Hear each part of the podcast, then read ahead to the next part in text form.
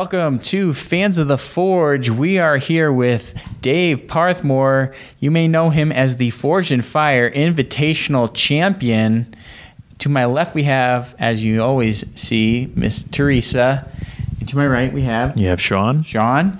And we were lucky enough to hear from Dave through Facebook, and uh, he offered to do an interview with us, and we were like already looking to have an interview with them from when we watched the Invitational tournament. So it just made sense for us to get this together, and because he's local to us here in Connecticut, we're like we could come to your shop because it's always much more fun to shoot in a shop like this than it is with us in our green screen ba- background basement. Right, we're live on scene. Yeah, this is a live live shoot. so, Dave, thanks again for letting us come over and uh, sitting down with us to go through your episode. Oh, you're welcome. Thanks for coming over. It's terrific to meet you guys. And same same with you. Yeah, it's been a blast so far. Yeah, so far, first thing, you guys want a beer? And we're like, of course. yeah. So that was fun. And uh, so let's get right into this. Okay. you, you're going on Forged in Fire. You find out you're in the invitational tournament and you are going to be on the Modern Metal Workers episode. So now, having talked to you for a little while, I know a little bit more information. But the question I had here was what set you aside from, say, competing on the Blacksmith episode versus being on the Modern Metal Workers? I, I, don't know what the producers were thinking, but just common sense says in a bracket you need four groups. So they needed people for a fourth group. So they, they came up with the Modern Metal Workers, which is actually it's kind of smart. Um, Grizz, Roger Labash, he has a, an ironworks company.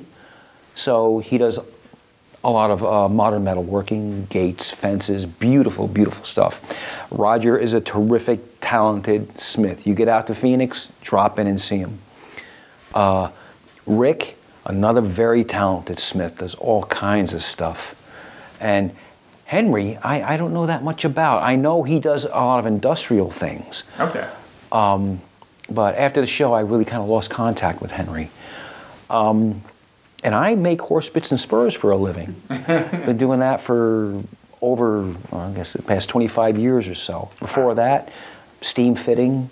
Uh, I do. I would do large uh, pieces of structural work also. I pretty much have done a, a large variety of, of uh, steel work and iron work.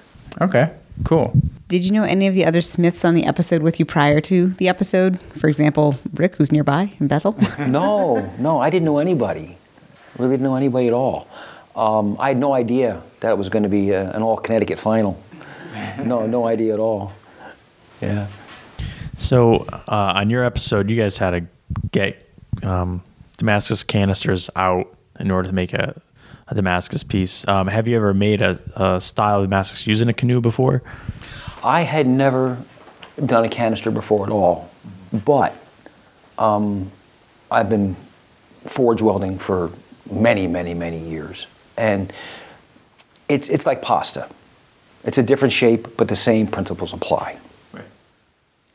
Yeah, that makes sense. Yeah, that's a good analogy for it. I like that. You know, it's, it's that's basically it. A lot of people uh, they become flustered and they forget their fundamentals. What fundamentals do you need to make this happen? And you execute them. I think I think to go on a show, uh, that's what got me through. I relied on my fundamentals because you only have three hours. You're under a lot of pressure. You're not going to be doing anything fancy. You got to keep it simple and hardcore basics. And you've got to execute those fundamentals as if you invented them. And if you can do that, you got a shot at moving on. So, Heat, pressure. well, first of all, you have to have clean material. Okay? Then you have to have a good fit up. In a canister, that means no air pockets. Right. Everything's got to be tight. All right? You got your good fit up. Okay? Then you have to have the proper heat. That means it's got to soak really, really good in that forge. Okay? Um, a good indicator in a gas forge is if you don't, if you pick up your, your canister and you don't see a shadow, that means there's no longer a heat sink. That means the temperature is equalized in the billet and in the forge. So now once you get to that point, you let it soak for some more. And you watch it get up to that brilliance, that almost yellow brilliance, as hot as you can get it without burning it, obviously. And once you get it to that point, you take it out, you start applying the proper amount of pressure. You don't wail on it like a wild man, like you see in the movies. It's gentle and controlled. You do a little bit just to pack it. Like it's like making a snowball. You don't smash it all away. Oh, yeah. You kind of, you know, compress Yeah. it little by little by little. Throw it back in the forge, get it hot again, do the same thing. Keep packing it in, packing it in. The more compact it gets, the harder it gets, then you can start being more aggressive with the compressions and the pressure. Gotcha. Cool. So, that, so that's like the difference from going on, say, the, the regular press that they have, then moving on to, say, Big Blue with the hammer. Well, you could do the same thing with Big Blue. You just have to be gentle with it. You have to feather, you feather that pedal, and you can just make it kiss it really, really light. Oh, okay. Okay, but that comes with experience with the equipment. Right. You know, someone going on there for the first time, not running uh, the power hammer. It could be any power hammer. You know, you, you you get a feel for your own equipment. You know how to feather it. You know how to really make it speak and sing. Um, of course, after a couple hours working Big Blue, everybody was could feather it with no problem. And uh, and then the other thing that is needed is an oxygen-free environment. Flux creates a coating that keeps oxygen out. The canister keeps oxygen out. You look at the ancient Japanese uh, smithing process. When they make blades, they stack up all their wafers, they wrap it in rice paper, then they dip it in a clay slurry. The rice paper acts as a, uh, a consume, it, it consumes whatever oxygen is inside that clay slurry. Basically, they have a canister made of clay. Oh, wow. Okay? It's all just fundamental common sense. And if you watch these guys, when they first start the weld, it's very gentle taps. They're just kind of pushing it into shape. And then as it consolidates, you know, packing that snowball, you can get more aggressive with it. Wow. That's very interesting. No, it's Yeah. a, I have to remember we're doing an interview because it's like I could sit here and listen to this stuff all day because I'm I'm learning so much. But we're gonna move right back here. So there was so even though you had a minor warp in your blade in that first episode, the judges didn't really have anything negative to say about it, um, and you moved on to round two, and from there you knew there was a warp in it, but based on the amount of material you had left, you you kind of said you, you didn't think there was enough there to grind out the, the warp. No, there wasn't. It wasn't at all. The warp was so minute. Actually, the judges didn't even mention it. Right. That's how minute it was. But I saw it. And yeah, you've got to be careful in a three-hour competition. You can't let the perfectionist in you take over because it'll it'll be like an anchor. It'll just drag you right down. Right. So you you have to get to a point where you just say, all right, yes, this is good enough. I need to go on to the next step. Right. And uh, that's where I got. I got to good enough. Time to move on. And so from there, you know, again, you moved on and you etched it and you used that etch to determine that you had high carbon steel on the outside, Right. correct? Right. And so, so if you had seen any mild steel during that etch test, would that have affected your ability to remove the bend or caused you to change your approach to fixing the bend? It would have caused me to change my approach, probably. Okay. Um, knowing that that mild steel, all of it, was in the center of that billet, um, allowed me the freedom to flex that blade. Now, when a master smith goes for his, his rating, they take a blade that bends at 90 degrees. You know, the blade's got to bend. I made a good blade, a good weld, it was a good heat treat. There's no reason why that blade should not bend without failure. If it does, that's on me. that means I didn't do a good weld. So I knew it was a good weld, knew it was solid, So I was there's no there's no fear in that blade bending at all. The fact that I, I had that almost uh, uh, almost a San Mai kind of construction where you had that mild steel core. Yep. You know, like in like in samurai swords, a mild steel spine wrapped in that hard that hard outer casing. You know, that gave you the flexibility and the toughness all in one. So yeah, I had I had no issues about it. Obviously, I wasn't go crazy with it and Oh, sure. try and make it. I just I got it to the point to where I knew the point was in line with the body of the blade. You know, Yeah. that's that was my main concern. I wanted everything to be mechanically lined up. So when he came down with that hammer, it was going to be a positive, a positive shot from from butt to point. There'd be no no airspace here. It'd be a straight line. That was my concern. Okay. Did you have any concern about incorporating a guard in addition to fixing the warp and sharpening the blade and adding a handle? Actually, no, no. The guard was uh, that was something I was going to do anyway. Um, it it just what it does it helps to seat the handle. Um, you create shoulders on the blade, up on up at the butt end of the ricasso. The guard goes up, butts up against that. You set your handle up because I, I went with a through tang construction. It's all very mechanically in line. It's a positive, uh, very positive uh, fixture. The handle slides on, pommel slides on, you lock it all into place. It's just solid. Was your shim method for attaching the handle instead of using epoxy done for any specific reason? Yeah, I didn't want to mess with epoxy. It, it, it was it was that simple. You know, I I've made axes, tomahawks, hammers. What do they what do they put them together with? Wedges. Right. Yep. You take trees down. What's holding that head on? A wedge. You put the wedge in properly, and you put that pommel on. That pommel draws up against that. It increases the pressure in there and it locks everything in. So it's not going to go anywhere. Yeah. Yeah, makes sense. Yeah. Works for me. Yeah. They, just were- they made a mention of it. Oh, I don't know. That's that's the way I put the handle on my on my rapier. right. I didn't use epoxy. I made wedges. I put them in there. I screwed that that pommel on, and it just sucked right up in, solid. Awesome. So your dagger took some minor damage in the oil stab test, but passed the leather apron stab with no issues, and you moved on to round three to make your flamberge rapier. I think I said that right. Close enough. so, had you ever heard of the the flamberge rapier before the show? Actually, yes, I have. Okay. The first time I saw the Elizabethan rapier episode, I, I knew that's that's in someone's pocket. They're going to pull that out at some point. I had no idea they're going to do it on the episode I was on, and I thought, wow, that's cool.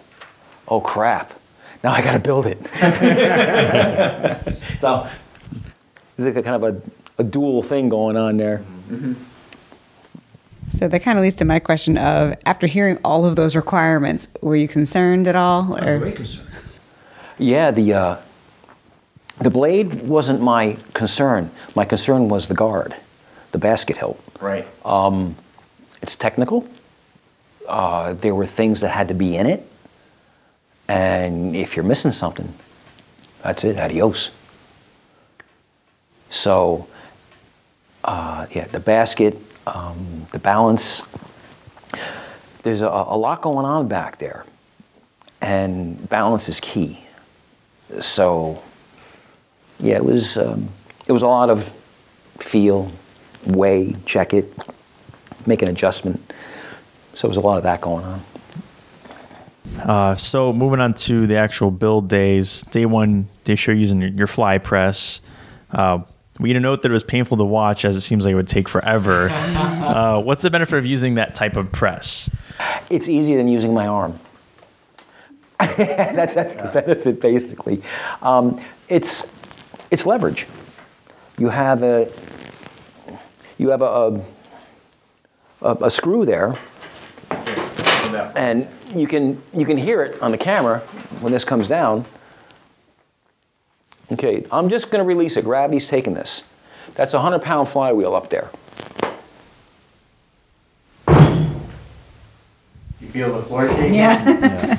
Okay, so it generates a lot of power.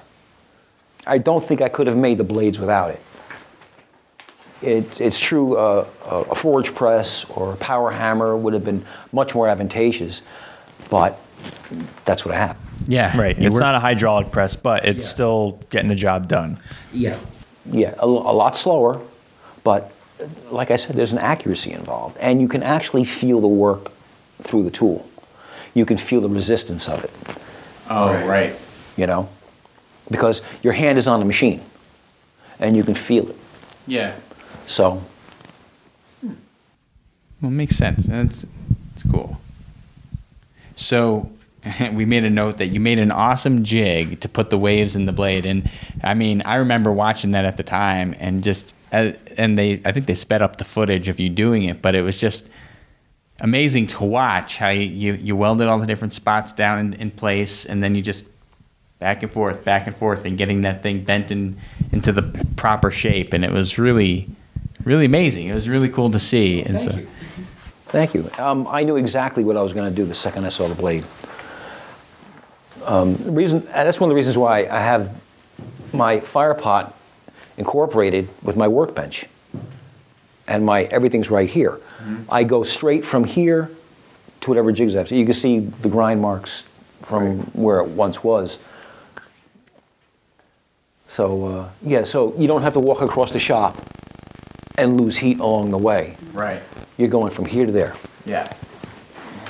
So on the last day, um, you were flame bluing the basket, and then you broke off the tap in the pommel, and uh, you ended up cutting off a chunk of mild steel bar, which would be easier to work with, but was also larger and might add some extra weight. So, was breaking the first pommel a blessing in disguise, or were you worried that there'd be too much counterbalance with the larger pommel? Actually, it, it saved me a lot of time. Okay. Um, the, the original pommel was way too small. gotcha. So it turned out to be a good thing. Yeah. And uh, yeah, so I just ran with it. Yeah. Yeah. then you go in for testing and you win. so with the first part of the tournament, um, was there any kind of money involved with that, or is this just the spot in the final? It's, it's an all or nothing deal. Gotcha. Okay, you, you've now earned the right to start over. Okay. Oh, to answer a question of yours, Yes. why did I put the white out in there if I was going to just wash everything off with the torch? Okay, this is when you were critiquing Yeah. the first episode. The reason is if it was welded solid, you couldn't see the separation between the mild steel and the, uh, the, the, the 1095. Okay. You know, you could guesstimate how thick the outer skin would be and just carve. But because there is a carbon barrier there, that skin is free floating there. So you could just you wash and then all of a sudden there's this space. You're not cutting into the base metal. Right. Oh, I see. Okay? So I can just wash, wash, wash, wash, wash, wash. And it all came off very, very quick. Never seen anyone else do that, and it was pretty I- effective. For the life of me, I can't figure out why no one else has done it. It's, I, I guess a lot of guys don't use torches enough. Um, I use a torch every day. Worked for you. Perfect. it worked out. Um, It'd be very cool to see other smiths start using that technique. Yeah. It would save them a lot of time, a lot of frustration, a lot of heartache, Yeah. a lot of busted knuckles. Yes. What, what did they show? Um, the, like the, the chisel just flying out all over. the pla- You know, it's guys just have a wedge and they hit it, and Sure. It Chisels shoots- flying, Yeah. blades breaking, the frustration, Mm-hmm. yep. just goes away. So Rick had given us a statement about this, um, but did you see any of the fan backlash against Rick after the episode where he, they were claiming that he didn't forge in the final build? I did, and realistically, these blades were made both ways in history. They were made stock removal, and they were made by forging.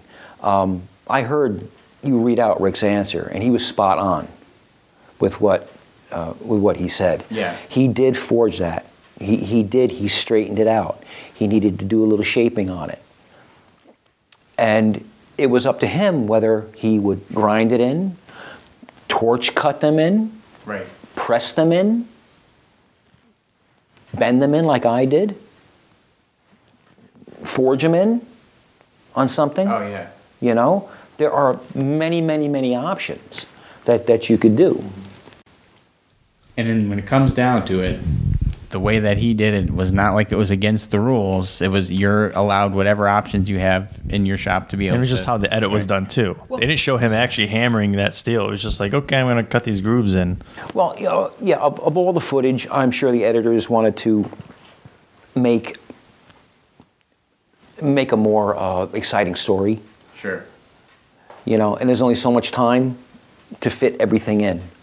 Oh yeah. I mean, they're taking 40 hours of footage and putting it into a 20 minute segment of the show. So Exactly. So, Rick did exactly what he should have done, Yep. and he did a good job too. Well, yeah, you both definitely had some awesome weapons when it came to those tests.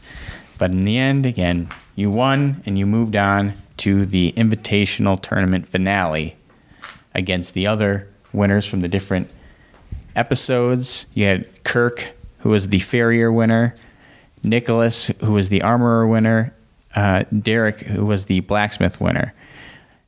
And you came in, and your first round was making a Wakizashi Samurai Small Sword. What were you thinking when you saw that? That you had to make a Wakizashi? Well, I figured it's been one or two things. It's either going to be an Easter egg hunt to try and find the steel you need to get it done, are they going to throw a bunch of little things at us that we have to assemble? Mm-hmm. No, this was a straight up forging contest. They gave us beautiful material. Everything was laid out in front of us. If you made a mistake, it was on you. So you got to see skilled craftsmen at their best in that competition. You can't point and say, oh, well, he got a crappy piece of rusty steel he had to wrestle with Right. to try and make it work. No, we've got beautiful steel of uh, 1095 and 15N20. So it was just a matter of how each smith decided to go about putting it together. During the judging for round one, there was a comment that yours was a little too curved. They were looking for it to be a little less curved as part for the wa- waz- uh, Wakizashi. yeah. Um, what, do, what do you have to say about it? Historically, it was not out of the realm. You look at Wakizashi's in, in the books, and there are many there that have curved exactly like mine. What happened was, I went up and I had everything set in. Now, this is what happens in a three hour competition. Sometimes you lose little bits and pieces of what you should remember.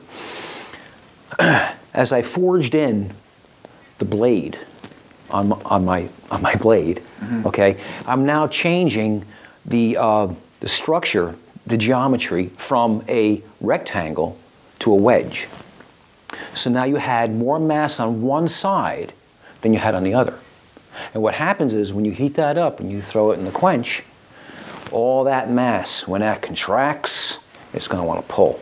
Oh, okay. So that's what happened. It pulled in the quench. Gotcha. I actually took that lesson with me in the Nodachi.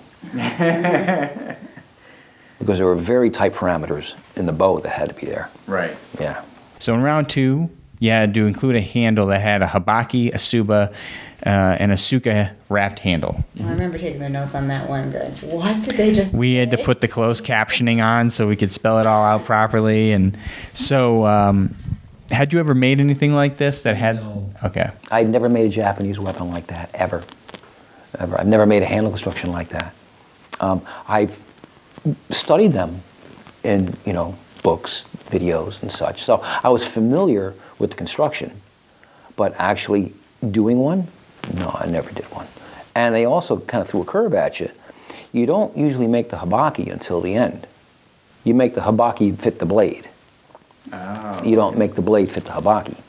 That was the little twist they gave us. Oh, okay. Okay. And so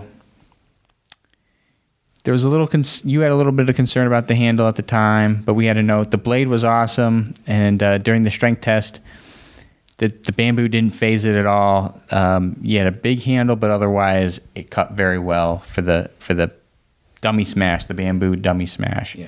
and then the pork loin chop.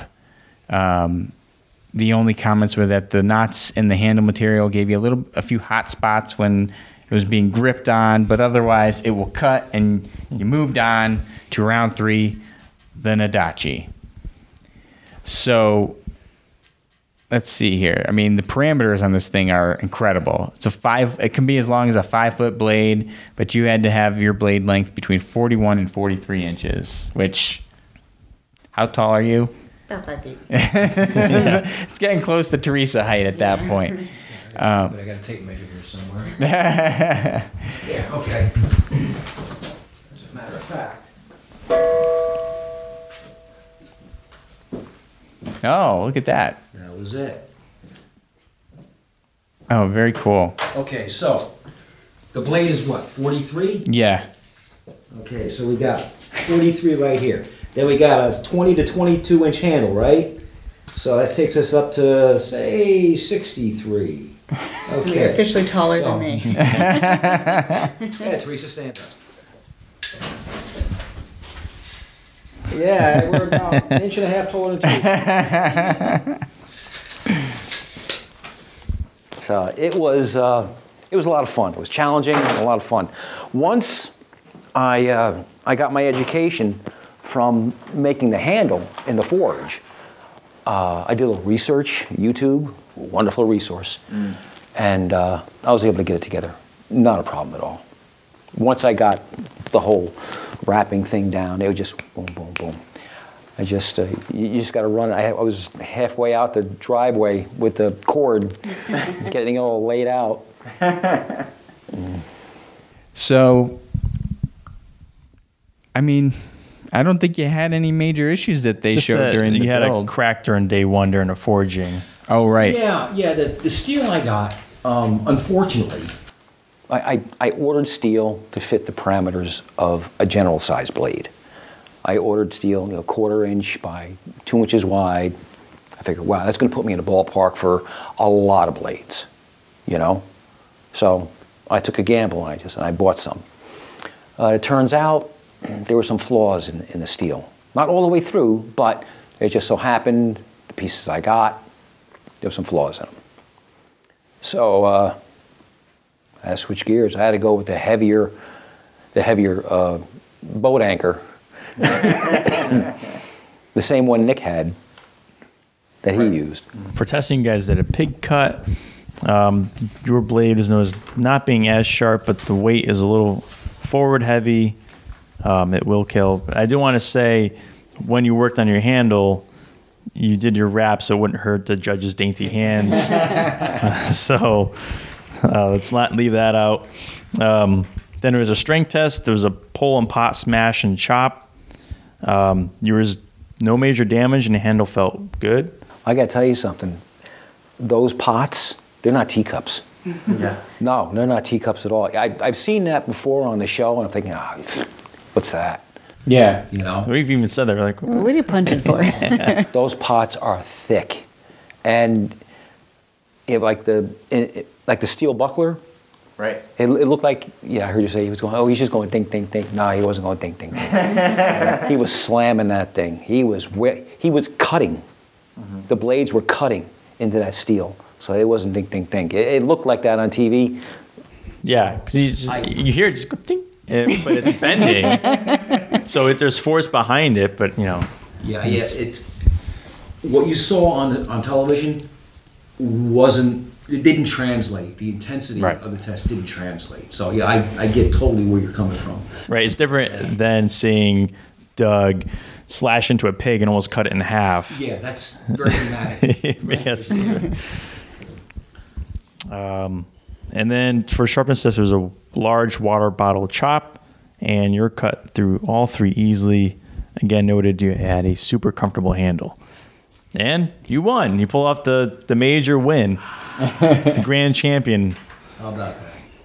So the the question that we always ask with the winners is, what were your plans for the the money that you won?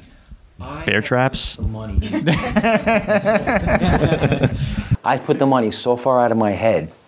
Um, I actually, I, I didn't really think about it until like a day or two later. It's just, it's just when I'm competing, regardless of what I'm doing, I focus on what's right in front of me. I can't think about what's down the road because if I don't take care of what's right in front of me, it's not going to matter. And I was so entrenched in that, it wasn't until a day or two later I thought, oh my God, I just won fifty thousand dollars. I mean, yeah, it hit me on the show, but then uh, I get I get I get very focused, and it's hard to break out of it. You know, it's oh wow, I won, and I was like, and I'm back. But it, it took a couple of days. You know, come back, go to work. Okay, I'm back at work, and I'm not on the show anymore, but I'm still amped up, and so it it took a couple of days to normalize. You know, to come back around. Um, so we have some general questions. Sure. What is your favorite steel to use? My favorite one. Steel. Favorite steel? 5160 and uh, 1084 for my carbon steels. And uh, 15 and 20 is, is really nice. Um, they're, they're good steels for what I work with.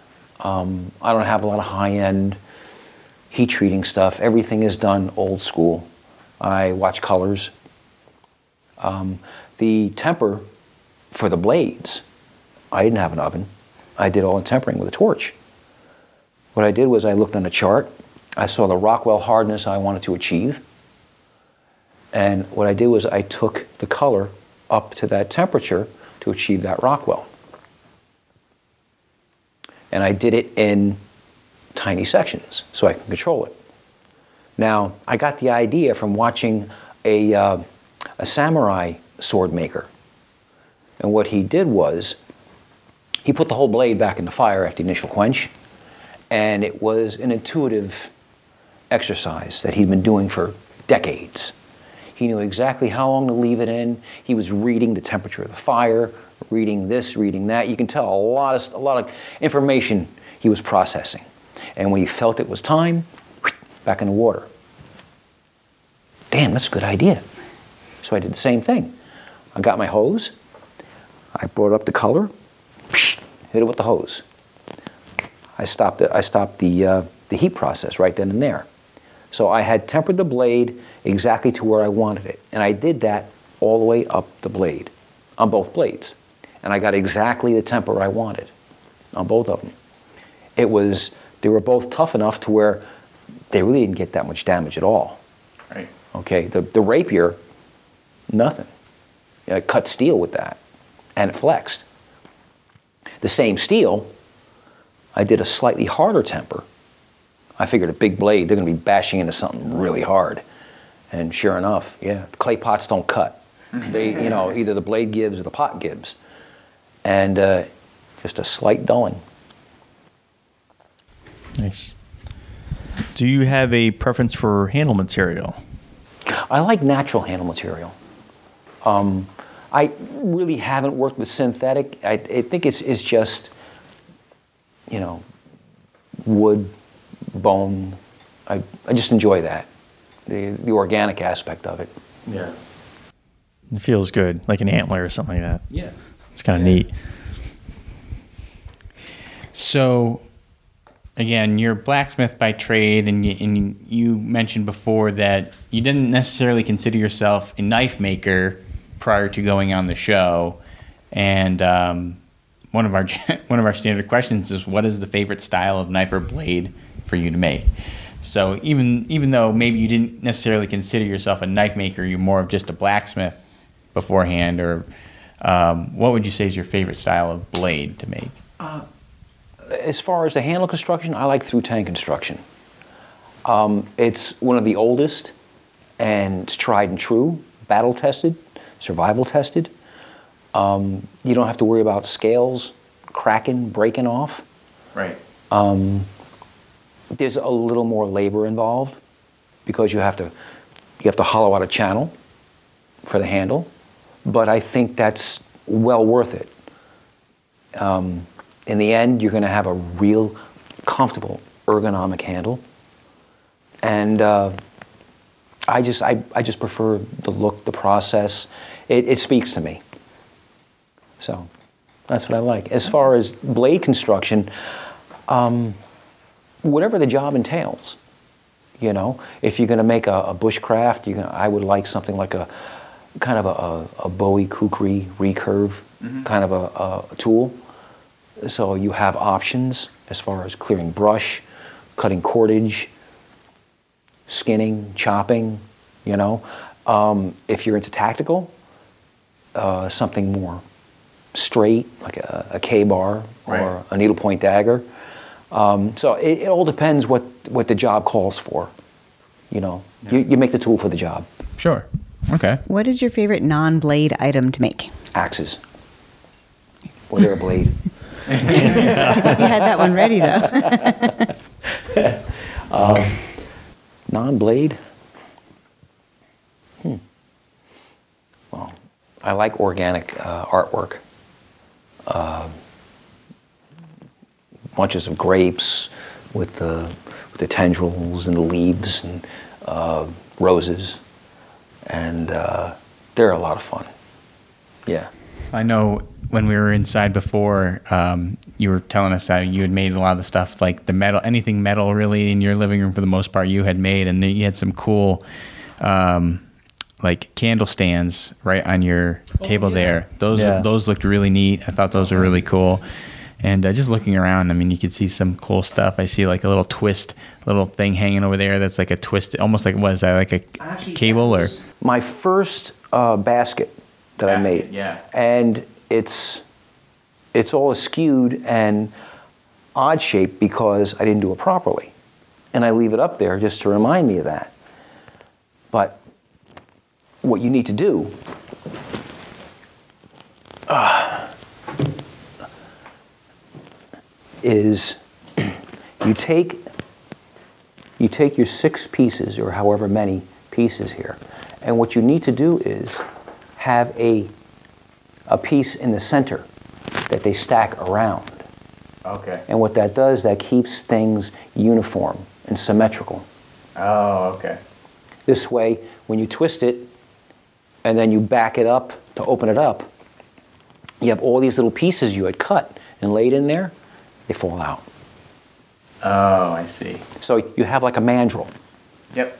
that that wraps around. And when you open it back up, all those little pieces fall out, and you have a nice, centered, balanced basket. So I keep it up there just to remind me. and, oh, here's a blade. The zombie apocalypse bottle opener oyster chucker.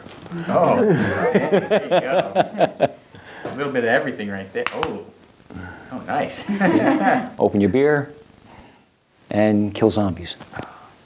Actually, I got to shape that. That's just that's just a roughed, roughed out blade. That's got a good feel. I like it. Yeah, it's a railroad spike. Mm-hmm. Yeah. Just fun stuff to do. It's a little off balance for me, but that's okay. Neat. I counted that as one of the blades in my interview.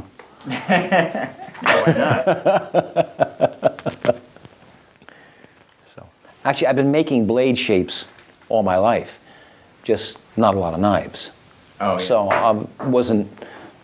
It wasn't a foreign thing for me to go on the show and make a knife. Right. Not at all. It was very comfortable. Do you have any um, good beginner's advice? Say for someone like Chris or myself here. Oh, absolutely, yeah, yeah. There, um, get yourself a good uh, textbook. Uh, one I suggest is Edge of the Anvil. Okay, Okay. okay. I've, I've got it in the house. I'll show it to you All right. when we get done. Sure. Um, it's a great resource book. It shows you foundational basics that are needed. And the other thing is um, your scrap pile. Your scrap. Uh, Farrier told me years ago, your scrap pile is your greatest teacher. So you work it, you realize how you messed up, Just like the basket. basket. and it sticks with you. because you put five hours into something and then you screw it up, you're not going to forget it. Yeah, Sean. That's true. Sean and I took uh, a beginner's blacksmithing course at the uh, shop in Mystic, Terrific. and um, we made hooks. Yep. And I messed up my hook. The first one, we did two of them, and I messed my first one up. And I have that one downstairs with all all of our equipment just sitting on the table there. And every time I'm down there, I see that thing, and I'm like, I know I can do better than that. so It was in the fire a little too long. I burned it. Yeah, Yeah, I burned it. your best teachers, I tell you. and don't be ashamed of your stuff that you messed up, you burnt up. You know, you, you hang it up on your hall of shame, your, your wall of shame there, but it's it's important. Preference: coal versus propane forge. Hmm. Yeah. I worked with coal for a long, long time. I built a propane forge years ago, decades ago, but it wasn't good enough to get up to welding temperature, and I didn't have the money to buy one. And uh, it was just, so, you know, why am I beating my head against a wall? I know coal will get me up to forge welding temperature. So I went to coal, I went old school. And I never went to propane again until recently with my winnings I bought one of the forges they have down in the studio. I really enjoyed using it and I love the simplicity of it. So uh, I'll be using propane here for with that and in concert with uh, the coal. So I've got the best of both worlds. Nice.